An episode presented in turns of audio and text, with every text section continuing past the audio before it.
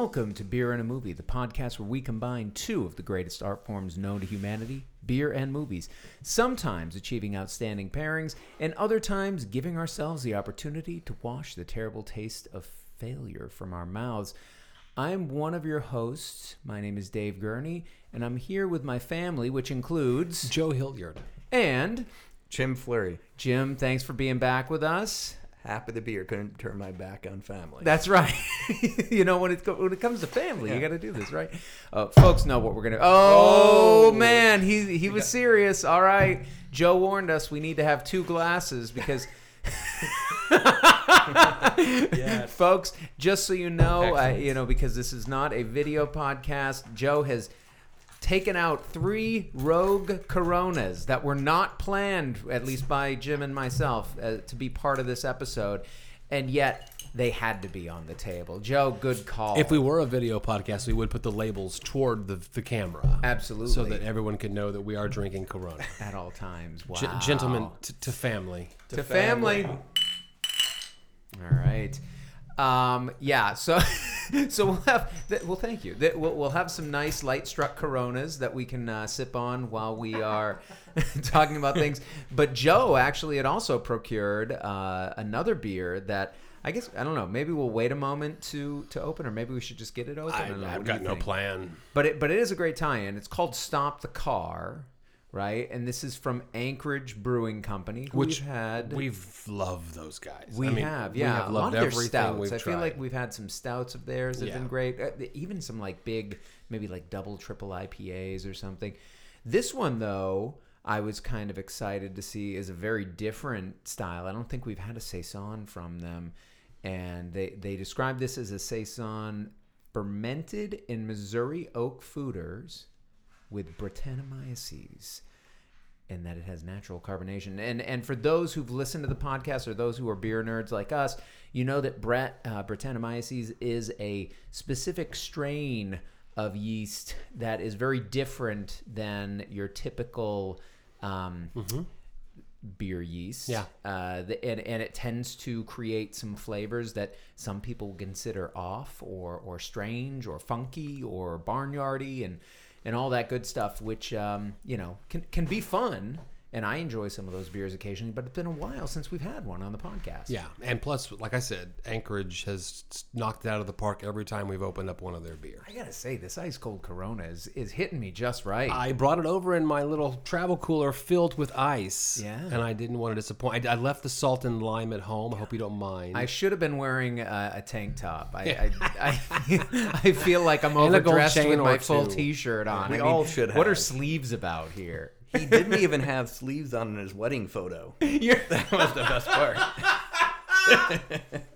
oh man, there's oh well, So well, much to talk about. It, there always is, yeah. Um, well, of course, I mean, we. I feel like we're just tripping into this, but it, it's it's hard not to. We'll we'll definitely open up that stop the car, but I feel like we'll we'll, uh, we'll maybe wait until it's time to stop the car or something in the middle of our our discussion. But clearly, to those who've read the title, to those who've heard our little references that we're making to family and uh, shirts without sleeves, you know what we're talking about, folks. Here, um, we are going to be discussing Fast Ten or Fast X. I I, I feel like the preferred uh, title is is to say the ten rather than go with the Roman numeral. And, Yeah. and say I think the it's only internationally it's Fast and Furious 10, right? Is it? I think it U.S. is Fast X. Okay, that we're, we're the only market that gets We're just probably the, the only one. Interesting. And I'll remind everybody, we did do Fast Nine, and we did do Hobbs and Shaw, and our ex co-host, now a rotating guest, Carlos Cooper. Still family. Yeah. Oh, fucking a. Uh,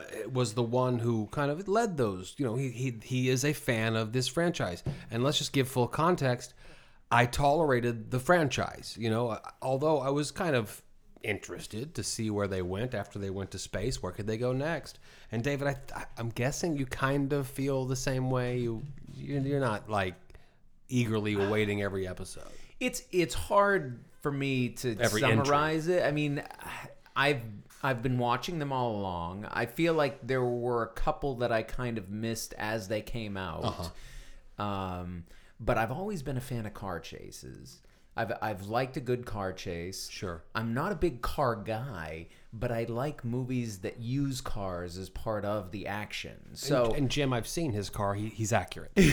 accurate about not being a car guy. Yes, so, yeah. so Jim, what about you though? Because I, I, you weren't here for any of those other discussions. So I was the perfect age when the first one came out in 2001. So I was 14, and that was like right in my wheelhouse. Um, I was a big fan of Vin Diesel. Uh, Triple X was a movie I loved as a kid as well. What was the What was the first one? so Pitch- the Pitch first Black? one, Pitch Black was his big breakout role. That was a good movie. yeah, that was a that was a good one. Um, and but he for- had the small part in Saving Private Ryan, and he was the Iron Giant.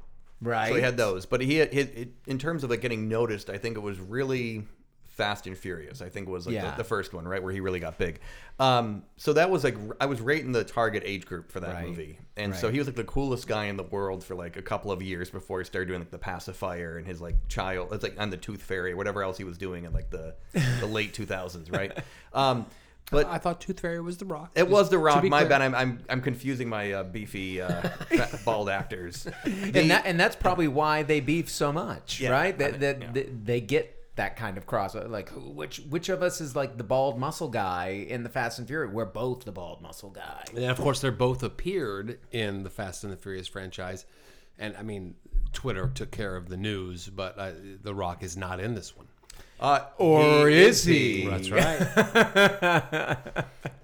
Yeah, that that was. I mean, well, okay. We, we're Well, so way- they, You were the- you were saying. Well, the movies, I think, as they've gotten progressively more absurdist, they've really tried aping the um, James Bond franchise and Mission Impossible. But I would also say it's post Marvel Cinematic Universe as well, where Yeah. it's becoming a lot more of that cinematic universe, reviving more comic booky kind of revival of characters that are presumed dead.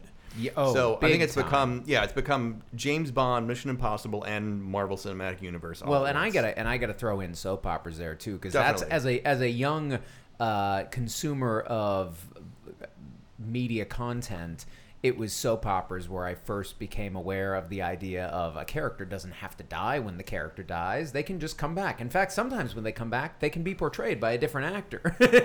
now that doesn't happen so much in this franchise, but it is. It, it feels very soapy uh, in, that sense. Well, they refuse to kill off characters. I mean, even um, in real life, of course, the death of, uh, of Paul Walker, his character is always referenced as being just like taking care of the kids. Although the mother is always able to uh, be taking part in dangerous car chases, but the dad is always at home.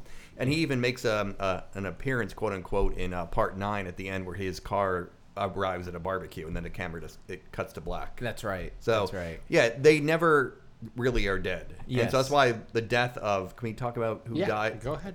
Dies, quote unquote, in this movie. Uh, John Cena when he dies at the end, which I I laughed out loud when he Well, I- killed himself. I just I couldn't see it. That is the problem. You guys don't watch wrestling, all right? That you can't see me. That's his. Oh, thing. yeah, that's right, yeah. yeah, yeah, yeah, no, okay, yeah. thought that's where you were going. Um, but yeah, when he sacrificed himself by flipping his car over a uh, over a, into another lane of a highway, you're like, okay, he's not really going to be dead. And I think that takes away so much from these movies. And I think that was my biggest problem is you can just tell with this movie they were trying so hard to bring it back to earth like referencing the ninth movie going into space they were trying to make it more grounded but at the same time you cut from that that tragic car chase where it leads to a death in Rio de Janeiro which looked so horribly fake. And then you cut immediately to Charlize Theron getting like attacked by a laser robot in, a, just, in Antarctica. And it's just like come on. And I la- I just kept laughing out loud during these moments. So I have a mixed feeling Is, is a plot synopsis required, and will someone else do it? You know, I'm going to defer to Dave on this one I- I'll I'll give it a tiny little try. I mean, you, you know the the thing. They're gonna get caught up. You, I think you did a great job, Jim, saying like basically they've segued into that realm of like super secret spy agency missions that they're going to be involved in. Except this one is a chunk of the team gets sent on a false mission uh, that is really a trap that's been set by somebody who unbeknownst to the team, had been wronged by the team, and that person is Jason Momoa, who you know sort of announced as this new uh, entrant into the the film universe just a few years back, um, playing Dante. What what was the character's last name? Um, The vil- he's the son of the villain from Five. Right, and Dante Reyes, Yeah. and and you know, and they even do that the prologue, which is like sort of this reconstruction of that sequence from the it's Fast Five. You said, Yeah. that uh, where they're taking the bank vault and and stealing that, and he is sort of. Even though he wasn't present in that film, they've sort of grafted him into the, the accompanying footage that makes it seem like he was a player along around And it is there com- witnessing. it honestly is completely seamless. Yeah, I mean, I, I didn't detect any uh, problems there. Um, so anyway, he's tra- entrapped them, put them into this situation where it looks like they, the team, was was sort of uh, putting a bomb in Rome, like trying to blow up the Vatican. Uh, Dom averts it enough so that it doesn't destroy the Vatican. It just blows up in the river there. But um, and and nobody gets killed. You hear on the news report, which is funny because for a franchise that spends so much time dispatching with these sort of nameless, faceless uh, agents, right? The agency folks get killed in huge numbers, which is usually the group they're aligned with. but it's all a reaction to Man of Steel back in 2013, where there was so much outcry over that movie having so many callous civilian deaths at the Is end. Is that right? Yeah, and so there's been all this course correction in superhero and these apocalyptic endings to these action films where they have to have news reports saying no thankfully no, no one was harmed in the Right, blast yeah. and it's almost more ridiculous when you hear that it's like a nuclear bomb just went off in the vatican it's like someone's dead i'm sorry Yeah, no, th- somebody got hurt. Yeah. somebody got hurt, Th- mortally hurt. Yeah. Um, so th- they get entrapped. Uh, then they're on the run. We have Dom, who's the head of the family, Vin Diesel, who is trying desperately to figure out how he's going to be able to sort of clear their names, get them back, and has to go after Dante, who was the one who set them up, and so that you know that kind of just sets this plot in motion, and that's mostly what we see. And of course, we have all the different members of the team that you could imagine, save for.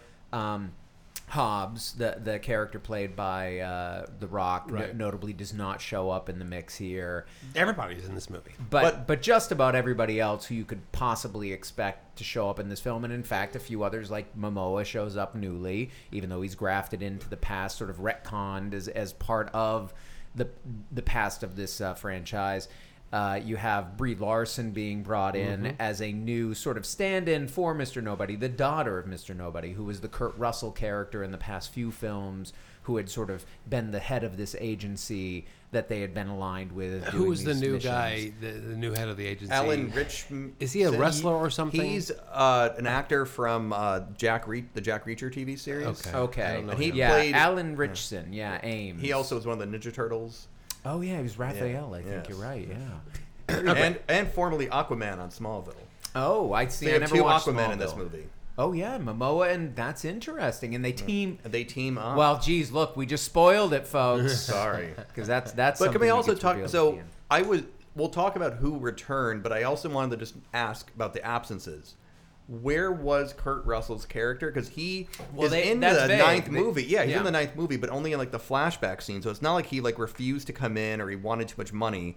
He's just off somewhere, and they never say where. It's like, are they? Is, is that? I like, feel a like they're building in mystery so that he can come out in the second Of part. I mean, the next one, I guess, is going to be. Is it going to be called Fast Ten Part Two, or is it going to be Fast Eleven? I don't know. The question is, are you going to see it? Because Oh yeah, I don't know. Well, we'll see, but I mean, like this film of all of them that I can recall, I mean, and may, may correct me if I'm wrong, ends on the most, or sorry, the least conclusive note that I've ever seen any of these films end on. I was walking out. I saw it alone. I walked out. The guy that was at the end of the aisle with his partner wife uh, said, "What just happened?" I said, "I don't know." And I, I, I read later that it's a cliffhanger for a sequel. Oh, it's gotta be. Yeah, it's, Yeah. But it was so clunky. it was, it was done. very abrupt. Yeah. It's uh, Dom on top of a dam with nowhere to go you know, like except a, straight a big down. chunk of the team. You you had the uh, the Tej, uh, Roman, Han crew seemingly crash into like the side of a mountain or something, or you know whatever, and then you have Dom and his son in mortal peril. Right. You have uh, um, Letty and Cipher like looking like they're getting rescued by a nuclear sub in Antarctica, which Piloted by uh, piloted by Gal Gadot, who's her character is Giselle. Giselle, thank you, who we thought had died, I think, in the sixth film. yeah six or seven. Yeah. So, but we know nobody stays dead in this universe, right? Um, but it's all like kind of, you know, th- there's nothing conclusive there. We just see her emerge out of it. Okay, they're gonna. We assume they're gonna get away. Um, it's probably not the same nuclear sub from. it's supposed to be the, actually the same. It is, Yeah, but 'cause didn't they- that one blow up? Didn't they reference that? Didn't they reference that sub somewhere earlier in the film? Like the agency had like recovered it or something. Oh, maybe. See, It's all every everything I- comes back, even the vehicles. This is what I'm. I'm not a careful enough viewer in the in the cinema to really pick up on all those beautiful little details. Well, and with this franchise, you need an encyclopedic knowledge to even stay there. Okay. I liked the first half. I hated the second half. I liked the first half. I liked the okay. So uh, Jason Momoa has got a big round bomb going through uh, Vatican City, Rome, and it gets out of the truck, and now it's an Indiana Jones boulder that Dom has to. Uh, uh, what? would- How would you put it? Like. Uh, sort of guide. guide it Yeah. with his vehicle Yeah, as it's rolling down the hills toward the Vatican. And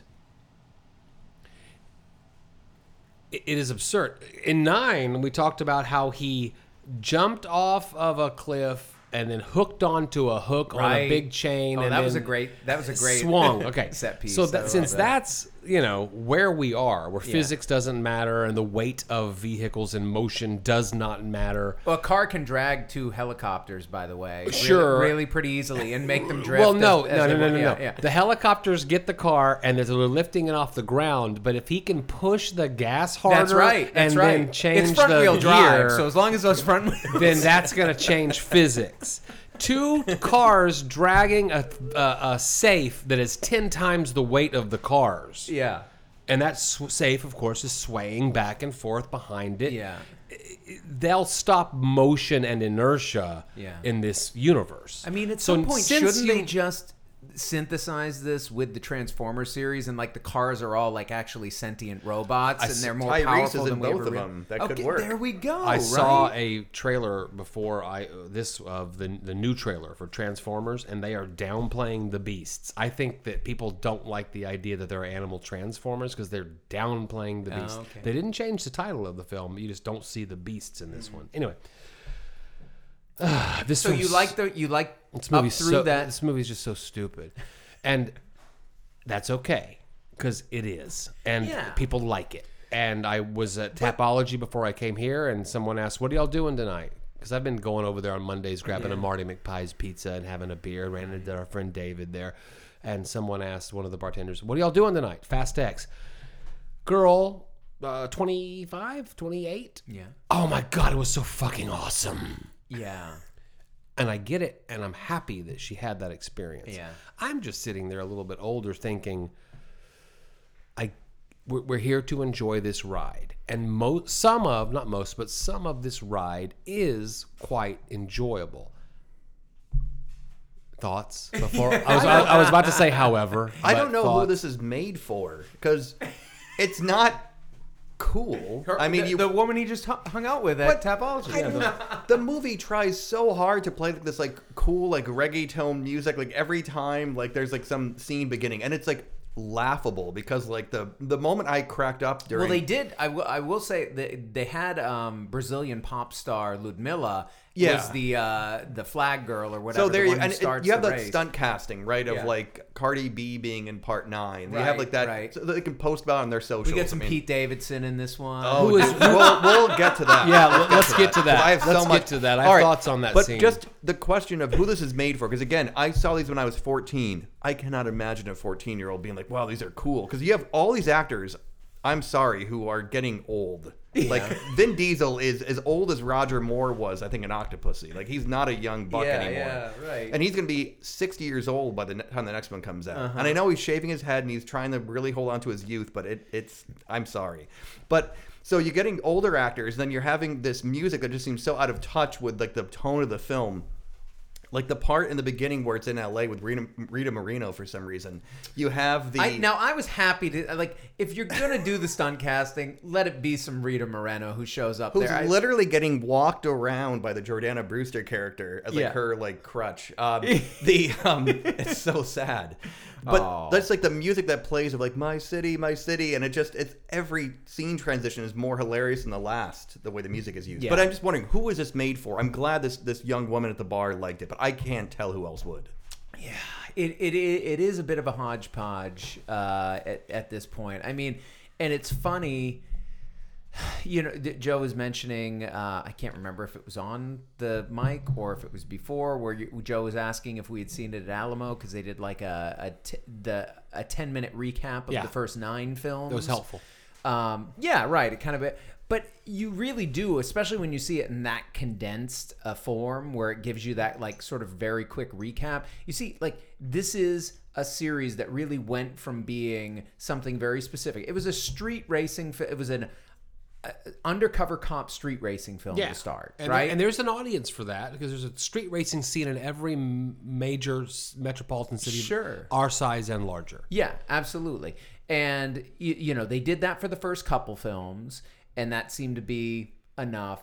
And then they kind of segued into that third film, which took us and- into the the Tokyo Drift thing, which was totally disconnected at that time. And they've kind of retconned it to become part of it by bringing Han in and having other characters. But it, it was about like this underground racing scene in Tokyo, right? And the, this this other thing going on.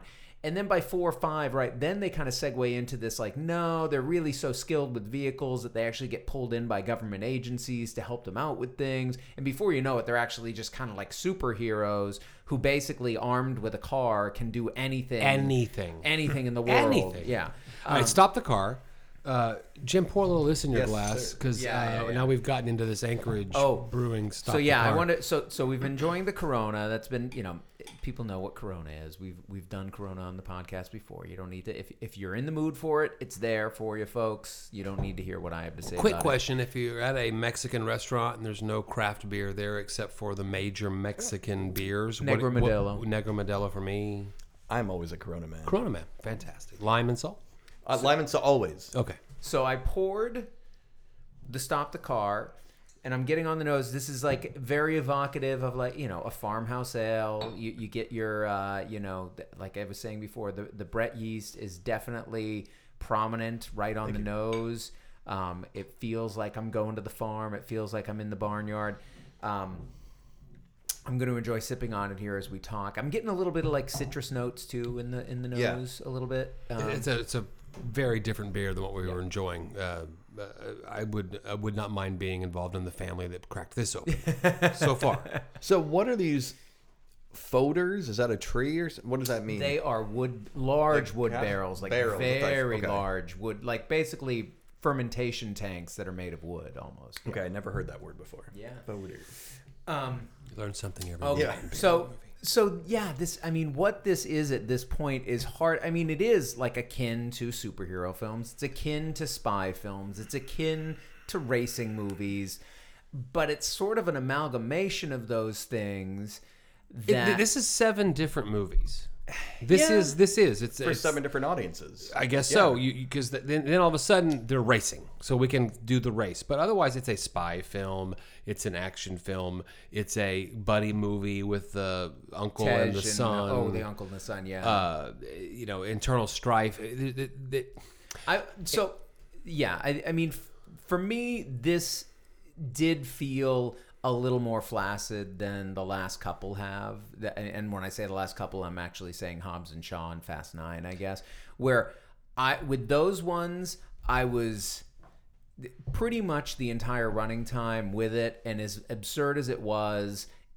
I was I was at least laughing most of the time and enjoying myself. This one, I would say I wouldn't say the first half. I would say probably had like the prologue was great.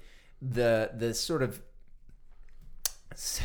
self-satisfied parody of the like you know um, idyllic home life sequence was, was funny. I mean, I was laughing out loud constantly during that because they don't how- match. Oh no, but it, but it's just like, but it's so good. I mean, it's so funny. It's like you know that Vin Diesel is like, but you know, like no, you gotta have me say something a little clearer about family. They- I've only got one fear. Make sure that. And they bring in that Wiz Khalifa song from the seventh movie, like Yeah. during the photos of Paul Walker. It's when I was when I was in the car with the little boy today, he said you ain't scared of nothing.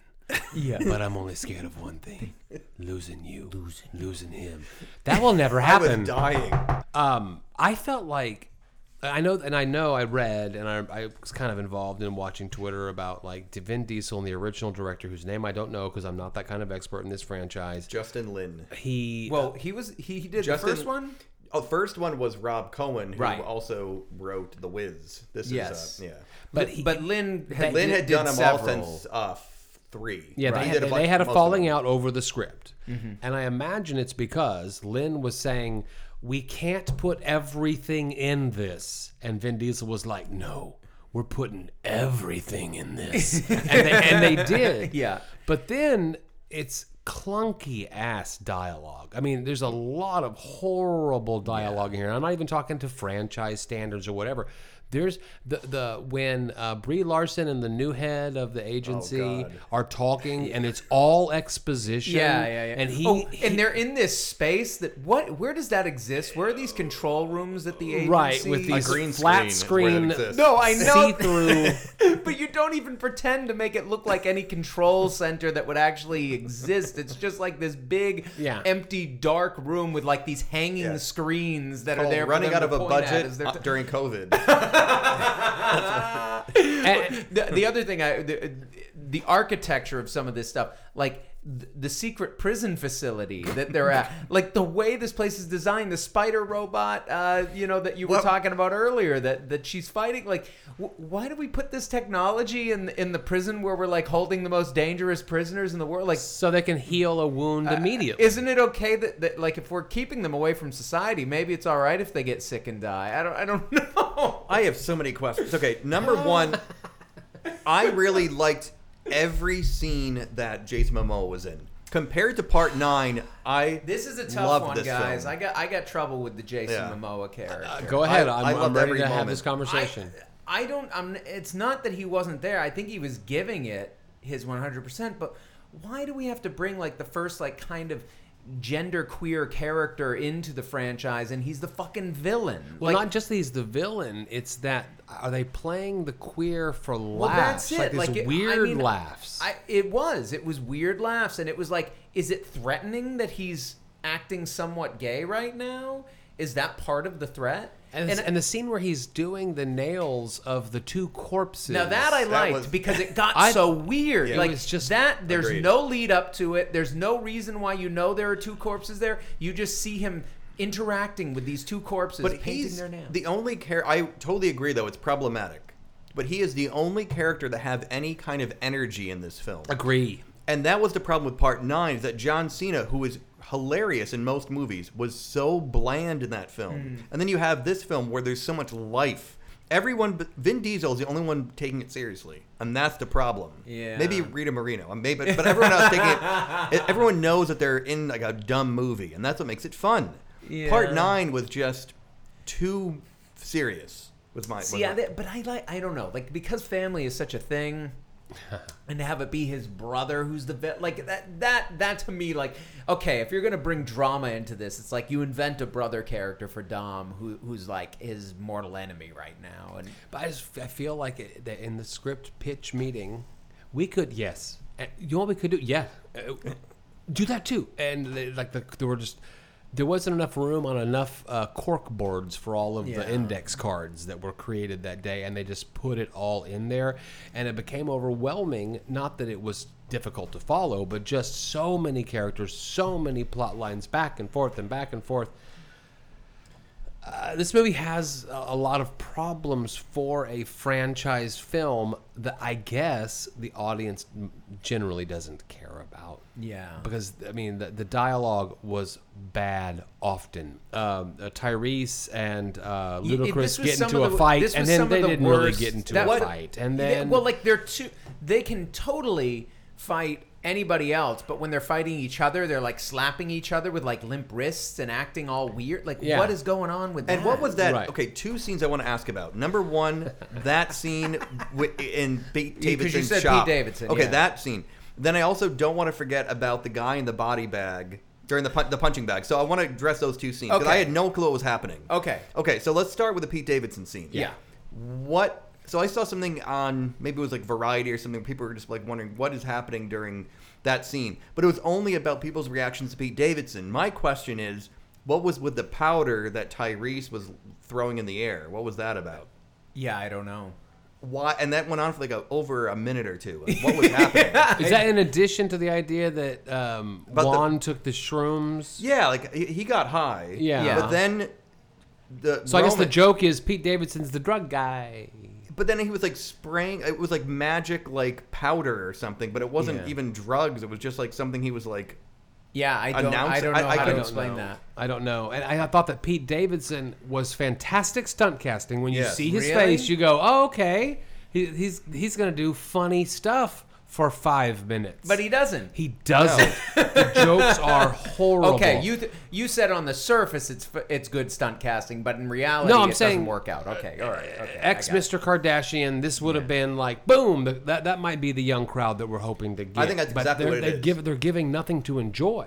But he, yeah, he's there for like three hours of work in a studio in, in Atlanta. Or Right. That's probably all it is. But then there's the moment with Jason Statham, also probably only available for five or six hours. Yeah. And then you have him punching, uh, like with like a punching bag or whatever, right? And well, then that was actually set up in the post-credit scene from the last one. Did you did, did you see that? Oh, rats, So that no. well, no, and it, it's funny that I I recalled it vaguely. I had to look it up after. I'm like, oh wait, that was kind of. And at the end of the last one, there was a post-credit scene where it's him. You don't see him at first. You just see somebody punching a, a punching bag, and then it reveals it's him. And then shortly after that, he unzips the bag, and you see there's a guy in the bag, and he's like, and the guy's like, "Oh, I'll tell you where the drive is. I'll give you." And and then he says, "This drive," and he rezips it, and he's like, you know, goes back to punching him, and then the doorbell rings, and he goes, and it's Han. And so it, it's oh. actually a, it's a. A, a flash forward to the scene that we're going to see unfold in this. This movie is perfect then. Yeah, it-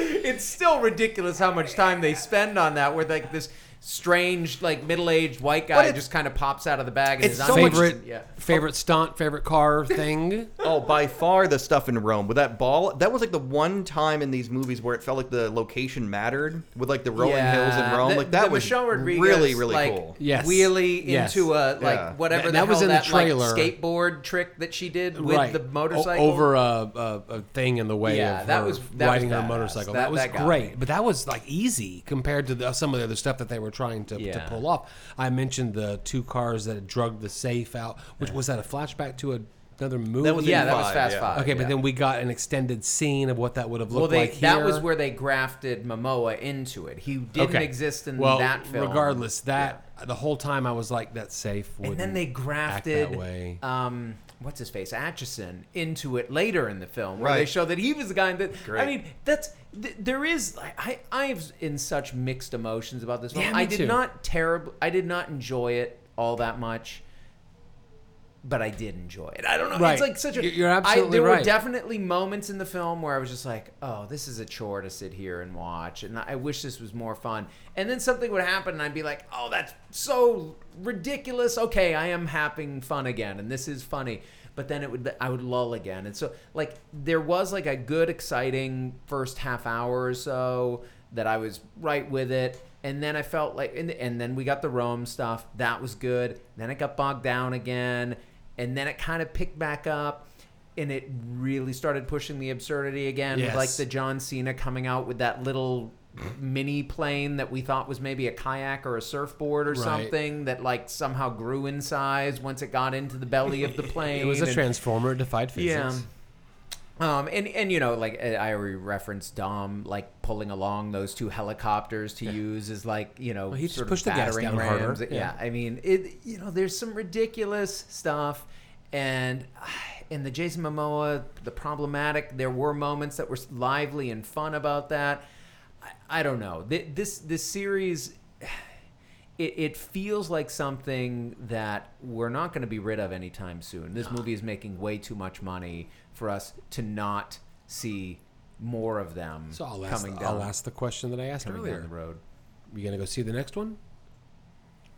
What, what Well, I happens gotta- to I Dom on gotta the top of find that out How dam? Dom and his son live. I got to find out how all those right. I mean, I don't know. I, I am curious about how I've read that the budget for this is so incredibly high because of the director getting replaced. They he was fired. He quit one week in the filming. oh, is that right? Yeah, it was, it was already I filming. knew- it I wasn't knew it over. was in the I was probably the script, but he said my mental health is not worth this, and because he was so clashing with Vin Diesel. Yeah. Um, and the budget skyrocketed because of COVID as well. So it was like three hundred plus million dollars. Yeah. So I think it's going to struggle to make a profit, although it probably will. Um, it's declining in the U.S., so the market is getting smaller and smaller Okay, for it. So okay. originally But it's supposed always to be been two a great international always, franchise. which is why there's so many international locations, of course. Right. So this was supposed to be the first of two parts of a finale. Now it's threatening to be three. I highly doubt that will happen. That seems like announcing a sequel to a film that is projected to bomb that weekend in, in theaters. So I, I'm assuming there's only going to be one more. Would be my guess. okay. I don't think we're going to see like a divergence. You think we might be at the end? I think we're totally. I think that is all. It's all. Um, I think posturing. Tom's son will m- be Probably the inheriting- lead. Right. Like 20 years from now, it'll be a Force Awakens type thing in like 2037. No, like a Spy Kids situation. oh, they could do. If, they already do that on uh, Netflix. There's already a Netflix uh, kids series, I think. Okay. Called, like- it's Fast and the Furious. Yeah, it's a? Fast and Furious like I kid t- cartoon series with Vin Diesel making appearances Oh, as like the uh, mentor figure. Okay. Yeah, so it, yeah, there's a whole like transmedia universe out there. Of, Mr. Uh, Damyagi. yes, he's the Miyagi, Miyagi of that. But yeah, probably one more, and that's probably it. Huh. Would be my guess. Interesting. At least for this run, and, and, it- but they'll do a legacy as with sequel in, any like, franchise. 2040. Yeah, they, they can revive this uh, further down the road when they want. Oh, that's interesting. I, I I like that you're being bold with the prediction there, and I know you have some some good reasons to have that prediction. I, I know. so- I feel like Dave. I know how right. you feel about it. Jim. How did you? I mean, did you enjoy it? You- I did much for more, than nine. Okay. Um, will I see a sequel? As long as Momoa's in it, I will. I thought he He's just gotta brought, be. He's he brought be. so much life into this movie. Um, if he's in it, and if spoilers, Dwayne Johnson is actually going to be in it because he was in the Oh, post. be He was in the now. post credits of this one. Yeah. So he'll and in a way that makes it clear that uh, Dante, the the Momoa character, is targeting him. I mean, like Yeah, exactly. The, the sequel, the the continuation, whatever we call it, the second part of this finale has to have him in it. And without Dwayne Johnson, that was what the ninth movie was missing. Was that like his energy? And so I think having those two on screen, that's gonna be a lot of fun. Yeah. So I'll be Okay. there. All right. Well, what did you think about stopping the car? Uh, we've talked and talked about Anchorage. We've done Anchorage. We love Anchorage, but we've never done one of their. Uh, say the word for me, David. Farmhouse, Brett Beers, Brett, Saison. Bretta, Brett, Saison, yes. Brettanomyces. Britannomyces. Britannomyces. I left a syllable out. Uh, I enjoyed this very much. It, wa- Me it did not hit you over the head with They- the Brett. It I mean, was subtle. I'm not surprised because Anchorage, like we've said, does great work with so many different styles that they had a very dialed in. Like, because you can get some of these Brett beers that get real funky, Yeah. real nutty. Like, you know, um, I like Orval, which, which is a Belgian beer that uses Mm-hmm. We've done it, Britannomyces. We've had Orval, in the, and but that can get pretty. It gets dry. It gets that really jaw hinge that we talk Yeah, about um, and you know, the, even that, like it, it, it pushes my palate. This one actually was a fairly mild and well balanced take on that. Jim, how did you feel? much lighter than I was expecting, and it was only what six point five, I think. So I was expecting so much more. Um, well, I loved it. It was so smooth, and it was a gr- good pairing to the uh, Corona. Which I, st- which I still have at least a third. yeah, me too. Uh, well, guys, uh, yeah, well, we, we had our family barbecue here with, with Fast 10. Um, we're going to travel back in time Yeah. for our second half. When drag racing was real. kind of yeah kind of doubly back in time in a, in a way and and look at maybe what what could be considered the first uh, ever nostalgia film at least if you want to listen to Fredric Jameson on the topic when we get back from the break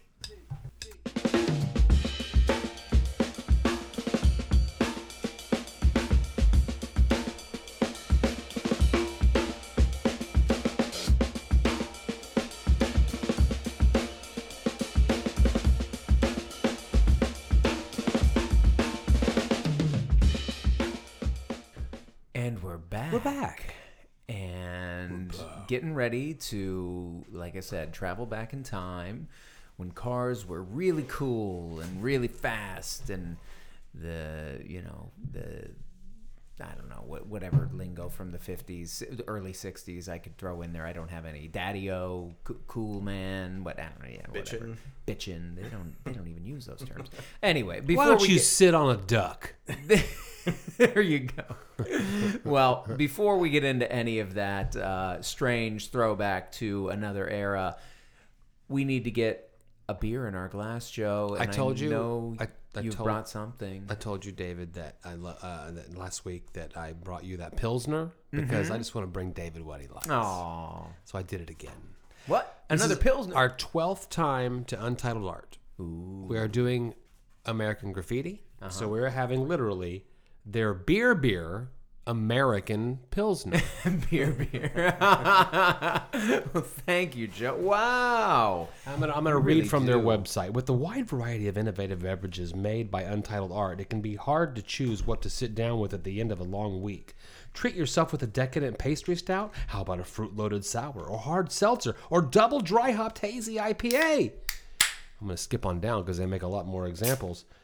Uh, sometimes, though, you're craving, for lack of a better time, a, a better term, an old-fashioned beer beer. We've crafted a crushable lager with a light, crispy body, moderate hoppy finish called well, beer beer, a pilsner for you, my good brother.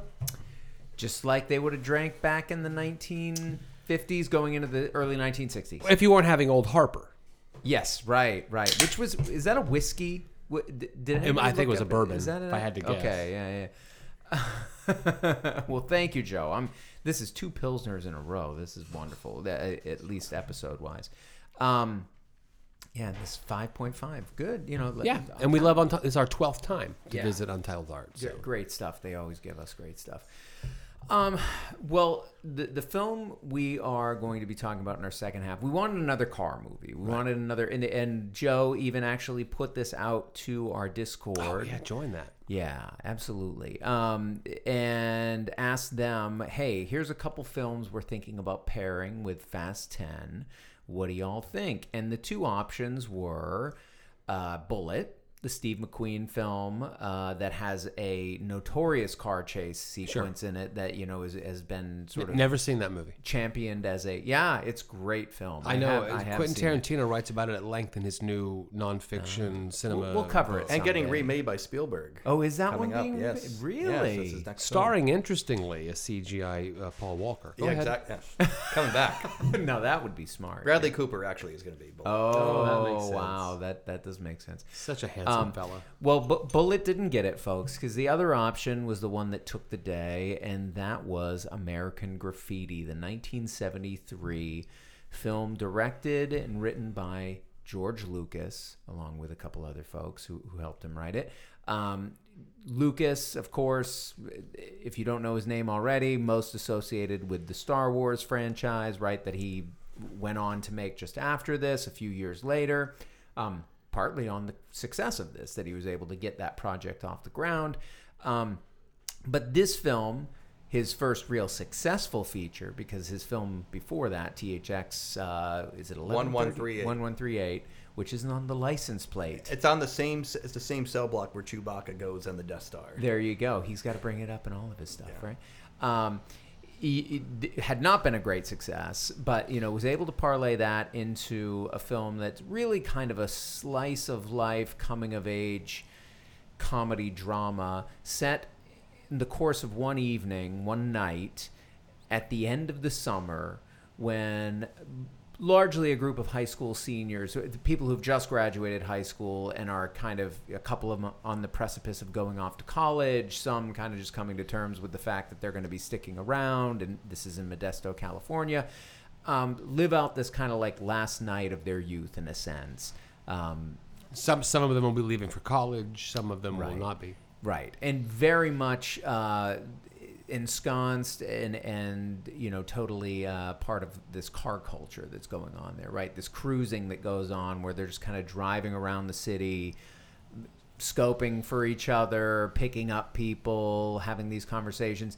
and so there's a lot of cars in it. And of course, the the culminating climax of this film is a car race of sort a drag race um, that we go into. So so a great car film in that sense, and one that certainly evokes that sort of early era of drag racing and drag race culture that fits very well with the Fast and the Furious, where its origins were, Sure. and that kind of dr- underground drag racing scene uh, that was going on, or that, that still goes on, but that, that it was kind of capturing. So, um, what's what else is notable about this film? If you haven't already seen it, it's got a cast of folks who some were already famous, some who kind of went on to bigger careers after, some who actually faded a little bit after. But you know, you got Richard Dreyfuss as Kurt, one of the guys who's getting ready to go off to college. You have Ron Howard as Steve who another one of the guys who's getting ready to go off to college. Paul Le Mat um, is John Milner, who's this kind of throwback to the 50. The, the, I mean, this is set in 1962, so this is a film that is sort of right at the tail end of what people tend to think of as the 1950s in the sense that it's right before Kennedy gets assassinated. It's right before we really see the liftoff of the counterculture, before drug culture kind of takes the direction that it did um, before the 60s properly happens. Um, and you you have uh, you know Charles Martin Smith uh, in, Cindy in there, Williams. Cindy Williams, Mackenzie Phillips, Harrison Ford. Harrison Ford, and and uh, you know, in a smaller role, but one that's very important. Wolfman Jack, the, the the best famous DJ, playing a DJ, um, playing the Wolfman, but you know, surreptitiously. Uh, and and lots of other little uh, you know Suzanne Somers. bits in there. Suzanne Somers in right. a very fleeting moment. I saw a goddess. Del Close, who's sort of an improv comedy legend, shows up in it. So there's there's a kind of a star-studded cast, but a young cast at the time, and one that was. Uh, some were unknown. Some, Ron Howard obviously had had a great career as a child actor, and this was actually kind of his transition film where he's like playing a bit more of an adult role um, after playing Opie and, and all that, and, Right. and laying the groundwork for Richie the Cunningham. nostalgia of Happy Days. Yeah, right? I, I, when I, I saw this movie, I grew up on Happy Days as a rerun uh, on you know four channels available to you on television. I got to get up and change the channel when I was a young kid before these things called remote controls came out.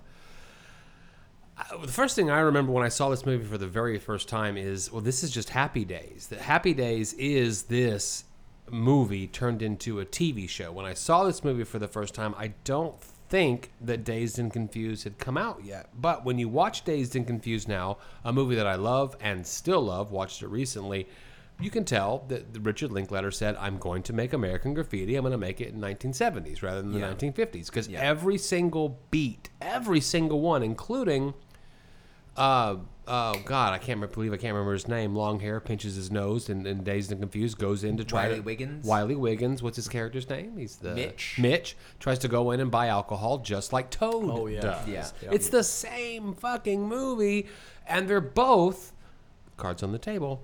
Incredible.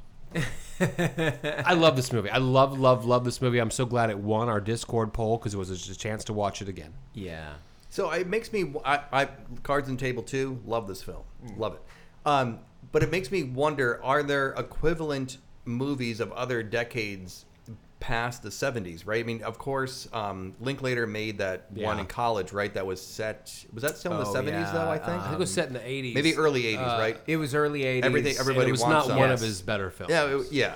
But I think Everybody wants some. That's Yeah. right. Yeah.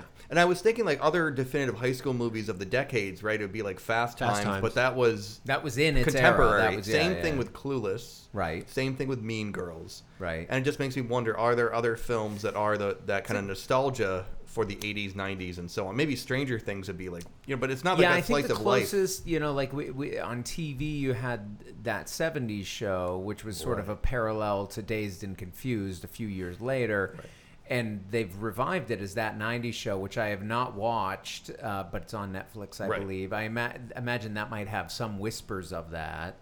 Um, but you're right. I, I I was thinking that too when I was watching this because you know this is a, a project obviously that uh, Lucas was doing about a decade after the time it's set. Right. So this came out in '73. It's depicting '62. This is roughly the time that Lucas was that age, you know, like getting ready to go off to college and all that. So him reflecting back on his youth as he's, you know, kind of entering his you know 30s or whatever and kind of looking mm-hmm. back on that i think linklater was doing something similar with dazed and confused looking back a bit further from the early 90s back into the 70s but yeah i don't know that i can think of somebody who's done that more recently where they've you know sort of taken that look back to the 90s or the 2000s And you would think right now, especially with 2000s like fashion and everything coming back, that their time would be right. But is also comedies are they just not playing well at the box office, and that would just get relegated to streaming and not well get it's enough also attention. like how do you capture it's it's hard to know because i mean part of the you know obviously i i wasn't there for 1962 just just you know being totally i'm old but i'm not that old um and so i don't have but this to me feels like an era that could be captured in a fairly succinct way through a film like this that maybe the 90s or 2000s would be tougher to capture as well where or at least we were more acknowledging the diversity of cultures that was going on. In the 1950s like mainstream culture was a fairly narrow lane that certainly the teenagers of Modesto, California fit in pretty smoothly and we didn't have to think too hard Yeah, about it wasn't. now. va- there was not a variance. At least in Dazed and Confused, you have a couple African American characters. You know, this is just what it was. a bunch of white kids. but also going back to your and it was I, I looked i couldn't find that it had ever been done before this is kind of a landmark notion the i- a night in the life of doing nothing but driving around being kids and getting into crazy adventures yeah. Well, I would say two points to that. Number one, going back to Joe's point about having four channels at the time, right? Culture past once you got cable in the late seventies, eighties, became much more fragmented. Yeah. It's only become more fragmented since pop Right. culture, at least, right? So there wouldn't be as many universally quote unquote uh, because again not acknowledging diversity in these older films Yeah. there's not as many universal experiences i think that you could do in the 80s 90s and so on right? Because of the mm-hmm. fragmentation of pop culture. Oh, that's a very good point. I think that's part of it. Secondly, though, to your point, Rats, that you were just mentioning about a minute, like about a Well, I was ago. saying that this is the first time I, I was trying to Right. do a little research. The first time I've seen something, a, a night in the life of. There's not a real plot here, Yes. although there is. Okay, so that would be, I think, two things. Number one, the teenager segment of the audience was not really a thing until the 50s, right? In, Right. in films, Right. right. Where you started to get movies like The Wild One, Rebel Without a Cause. Blackboard Jungle, which Yeah, gets exactly. referenced pretty overtly Right. with the rock around the clock. Yeah. Definitely. Right. So like by like the l- early like mid 50s is when you started to get that consumer segment and there would not have been that nostalgia for like World War II. Like you wouldn't want to talk about like rations or something in like, the late 50s, right? Right. So I think that's part of the Great Depression. So I think the 50s were seen as more of an idyllic time, early 60s a more idyllic time for some people. Um, but I do think that um, that's that's partly why you're getting you, you don't have these earlier films Yeah. right and that Yeah. nostalgia but i also can't i can't imagine uh yeah a movie from the 80s or 90s being like this like made today Yeah, yeah, it would be tougher. I think, uh, like you say, the fragmentation that went on once we got into an era where there were more. I mean, whether we're thinking about television, more channels, we're talking about like access to music, we're talking about different radio stations. Avail- you know, th- th- there's there was a proliferation of different variations on popular music and uh, and popular culture in general that I think would make it tougher to, to kind of nail down or, or to really sort of focus on. That said, I think it could be done. I think you just need to be. i mean that's what stranger things is totally doing right Yeah, yeah, you're right. That's a good point. What this That's film does so well is it introduces you to the core characters, Mm-hmm. and it makes you like them immediately. Toad, when he makes his entry on his little moped, and he thinks he's got it in park, but he doesn't in the gas. You know, Yeah, and he- he's- this guy's a buffoon. He's the nerd, whatever. Uh, then he gets a immediate uh, transformation when Ron Howard, who's leaving for college, says, "I want you to drive my. I mean, I don't know cars." Gorgeous car. You Yeah. can uh, put nothing but Castrol, the five weight thirty, blah blah blah, uh, and then all of a sudden Toad gets uh, this like uh, graduation into coolness, even though he's not a cool guy still, and then gets this gorgeous girl to drive along with him. Where then she says, "Yeah, I know what. Yeah, I do think you're smart. I think you can probably get us some booze." And then that leads to a hilarious scene in a ga- in a, a liquor store where he's trying to get uh, alcohol, asking people outside who hadn't been there who hasn't been there themselves. I did that once or twice in my own life. Richard Dreyfuss, I think, does some phenomenal acting. It sets him right up to be uh, the lead in Jaws because he's, he's his acting in this is just impeccable. The weak link acting wise for me is Ron Howard. He's wooden Yeah, and agree. stilted, and it's just kind of uh, like he's just he's he's not at the caliber that some of the other actors are. Yeah, I don't know. That that that, that doesn't bother me too much. I, I think it's it's appropriate. He doesn't come across as the big man on campus that he's being presented to be. Although there's a funny scene about pimple cream in the bathroom, which I just laugh every time I see it. Yeah, yeah, No, it's Look, guys, definitely- he's got pimple cream. Hey, give me some of that. yeah. It's definitely Dreyfuss's film. Yeah, yeah, I think so too. I, th- I, I think Dre- Dreyfuss is is really kind of the well, and he's the guy who actually decides to leave, right? I mean, like the, the if if the t- one of the core tensions of the film is like, do you leave and go off to do other things? Do, are you going to Or are you move stuck away here? from? Are you stuck in your sort of rooted in Mm-hmm. your childhood and where where you started out, or can you move on and do bigger things and different things? and you know Dreyfuss as Kurt is the one who is able to kind of ultimately, even though we start the film with him second guessing that and saying that no, he's maybe not going to. Um, we see that he actually can, even though he has this sort of like fantasy um, flirtation with the with Suzanne Somers, right? This unnamed woman who's in this white. Is that a Thunderbird? I is think that so. what- yeah, a white Thunderbird. Um, that he like ultimately does get to connect with on the phone, but then it's kind of like, no, I'm not gonna. Th- this isn't enough to keep me here. Is this pining after this particular woman?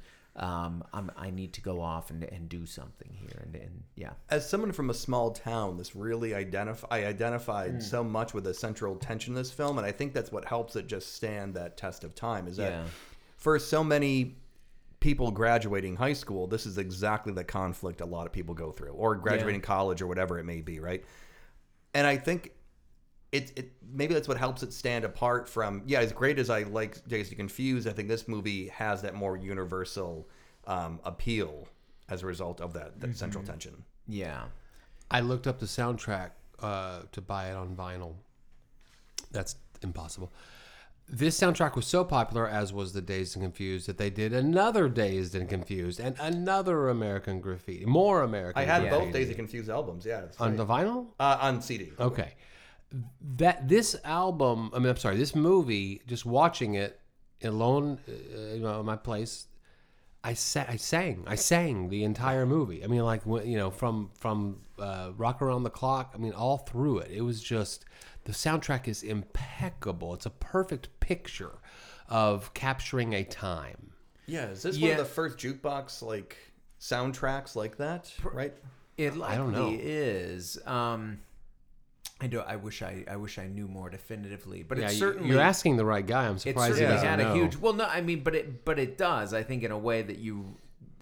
I can think of Dazed few and Confused did examples it. prior to this Right. that would it as Forrest Gump did exhaustively it. have gone through. Yeah. because exactly going back to joe's question of how many o- earlier films were as nostalgic as this right and could it have could market on that kind of soundtrack because obviously music before the 50s would not have been that kind of radio hit right it would have be like you know benny goodman Right. music from the 30s or something Yeah, yeah. so it's completely different I mean, I think I think the the only real omission that you have on this soundtrack is that there's no Elvis, um, which apparently had to do with the the fact that they were able that they weren't able to uh, negotiate with RCA, which was his label, to be able to use that. It seems like it would be a thing. But you know, like it- when when you think about the 1950s, uh, early 1960s, and and what the sound of that era is, I mean, we even get into the Beach Boys, early Beach Boys. Nah, turn that. I hate that beach shit. I hate that surfer shit. I hate that surfer shit. He said. which would have been cutting edge at the time. Sure. which would have been very much Which like is- the- is oh, true this to is his the character. new kid trend. Yeah. I don't want that. Yeah, true right, to his character, stuck in a time. right,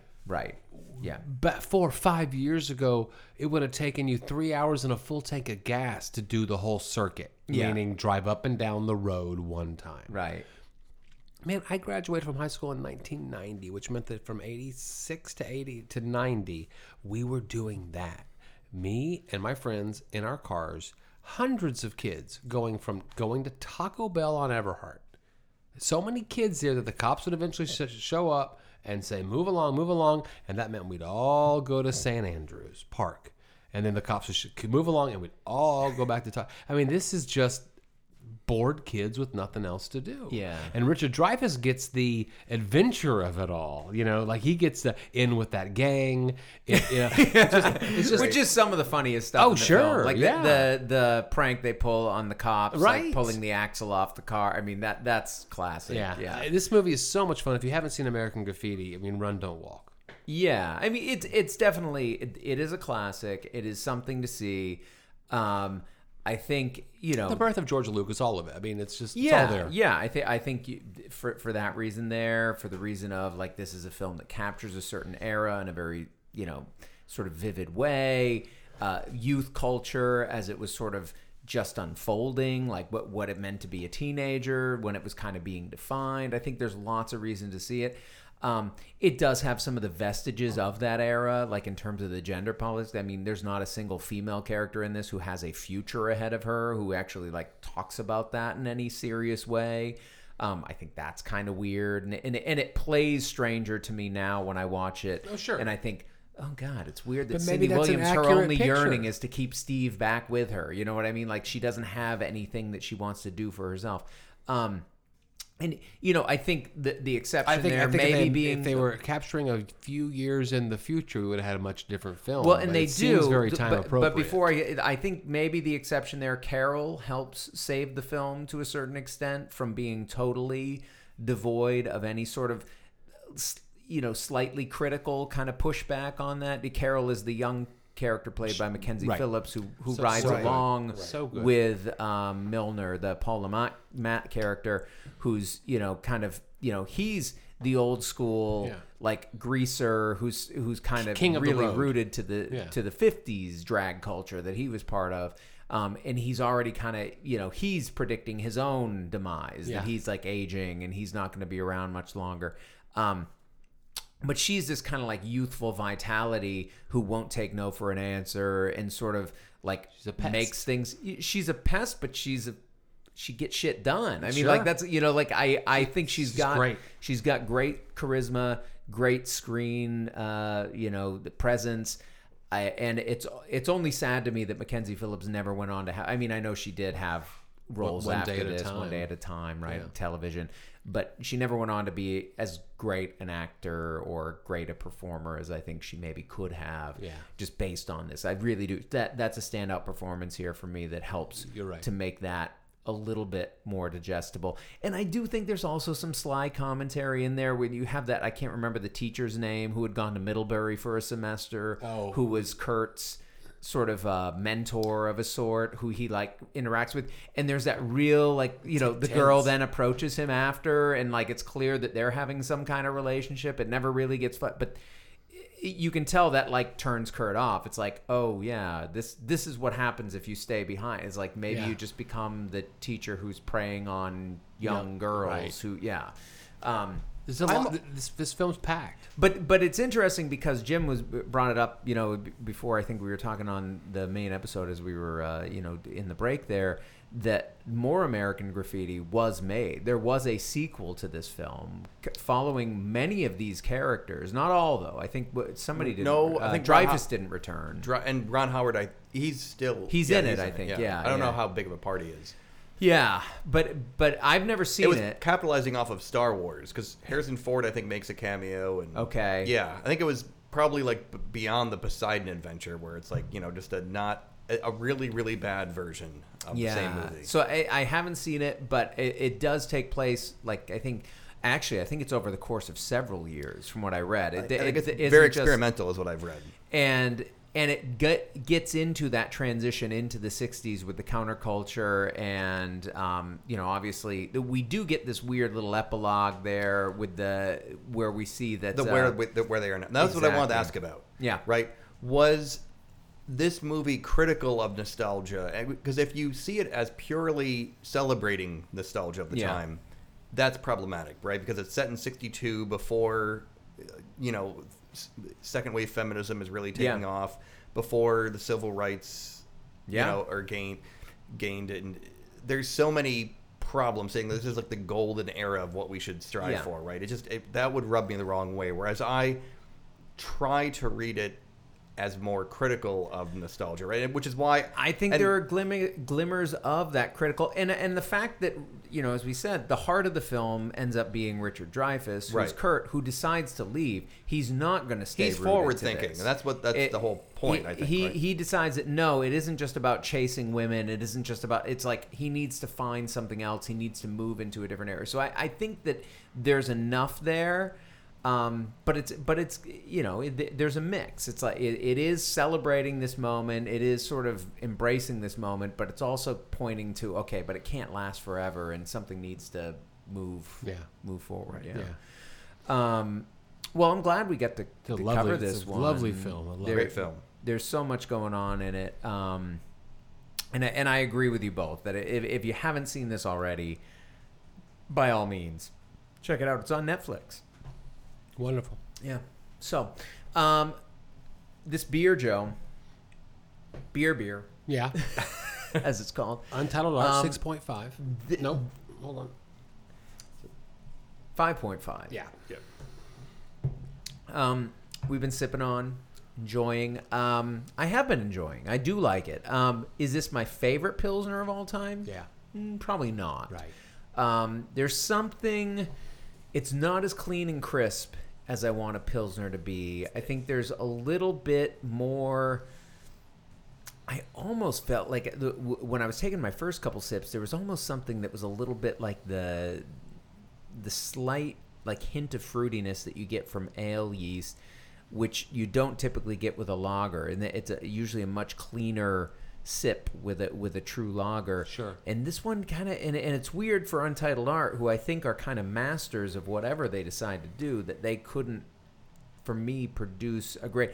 But that I don't know. That that's my palate. That's my. It's very drinkable. I'm not saying at all it's a bad beer, but I would not put this in my top five pilsners that I've Yeah, had. they're they're going American for craft. something, aren't they? It, it doesn't pour clean and crisp like the pilsners that we've been, you know, having over the last few weeks. It almost pours like a hazy IPA. Um, and It is, it is a little hazier. That you're right. yeah, and it uh, has a. You say fruitiness. I would almost. hey, I, I could go with you there. Almost, almost a hoppiness. Well, the, yeah, I think there's a hot, Yeah. which should be there with the pilsner, not like, but, but so it's uh, maybe it's Untitled Art putting their stamp on what, Yeah. what their pilsner's going to be. I would drink another one of these. Yeah. And thank God there was a four pack because I got another one in my refrigerator. Jim, what do you think? Are you a pilsner fan? I love. I normally love pilsners, but I can totally see it's, it's hoppier, and they they comment on the hops that they're using in here, Yeah, right yeah. on the can. Um, yeah, it's not my favorite pilsner. Super drinkable, uh, but it's it's no uh, Pilsner Urquell. Uh, Yeah. yeah. But it's it's but I do think I do think if you were to pour this in or, or hand the can to somebody back in 1963 or 62 uh, which they don't drink in this film really so that so that's not too much of an issue I get other than uh, Toad who gets sick Right. from from his bourbon or whatever he's drinking there Right. um, that if you handed it to one of them they would recognize it as beer and they Sure. would enjoy it as Yeah. beer and there wouldn't be a problem American Graffiti, American Pilsner. Ah, This has been a fantastically paired episode with very little failure. I, I agree, Joe. Um, it, it- w- we've only started the conversation though, because the best thing about beer in a movie is What's that, that? the conversation does not end here. Oh. You can find us on social media, on Facebook. You can get us there. You can get us on Instagram under our handle at Beer in a Movie. You can go to our website, beerandamoviepodcast.com, for some nice curated list of our episodes, as well as a link to our TeePublic store where you can find various forms of merch.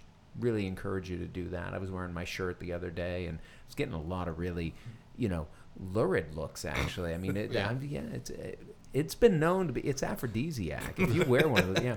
Um, and you can join our chat on Discord. We've already mentioned that on the main episode. Seriously, folks, if you want to join us there, we'd love to have you. Just ask us for the invite. Hit us up on Facebook or Instagram or wherever you go, and we'll send you that invite so you can get on Beer and a Movie. The conversation continues. We've also mentioned that we extend this conversation ourselves in our Patreon subscriber only after hours bonus episode. Uh, if you'd like to hear that, you can sign up at patreon.com slash beer and a movie podcast. We'd love to have you there. Also, we know you're listening on your favorite podcast platform, but before you leave, won't you please rate us and leave a review? Come on. We hope you'll make it five stars so the. Algorithm can do what it do Do what it do. and put us out there as an option for more listeners. You've just experienced another action-packed, car-rific episode of Beer and a Movie. Until next time. Yeah, let me have a Three Musketeers and a ballpoint pen and one of those combs there, a pint of Old Harper, a couple of flashlight batteries, and some beef jerky.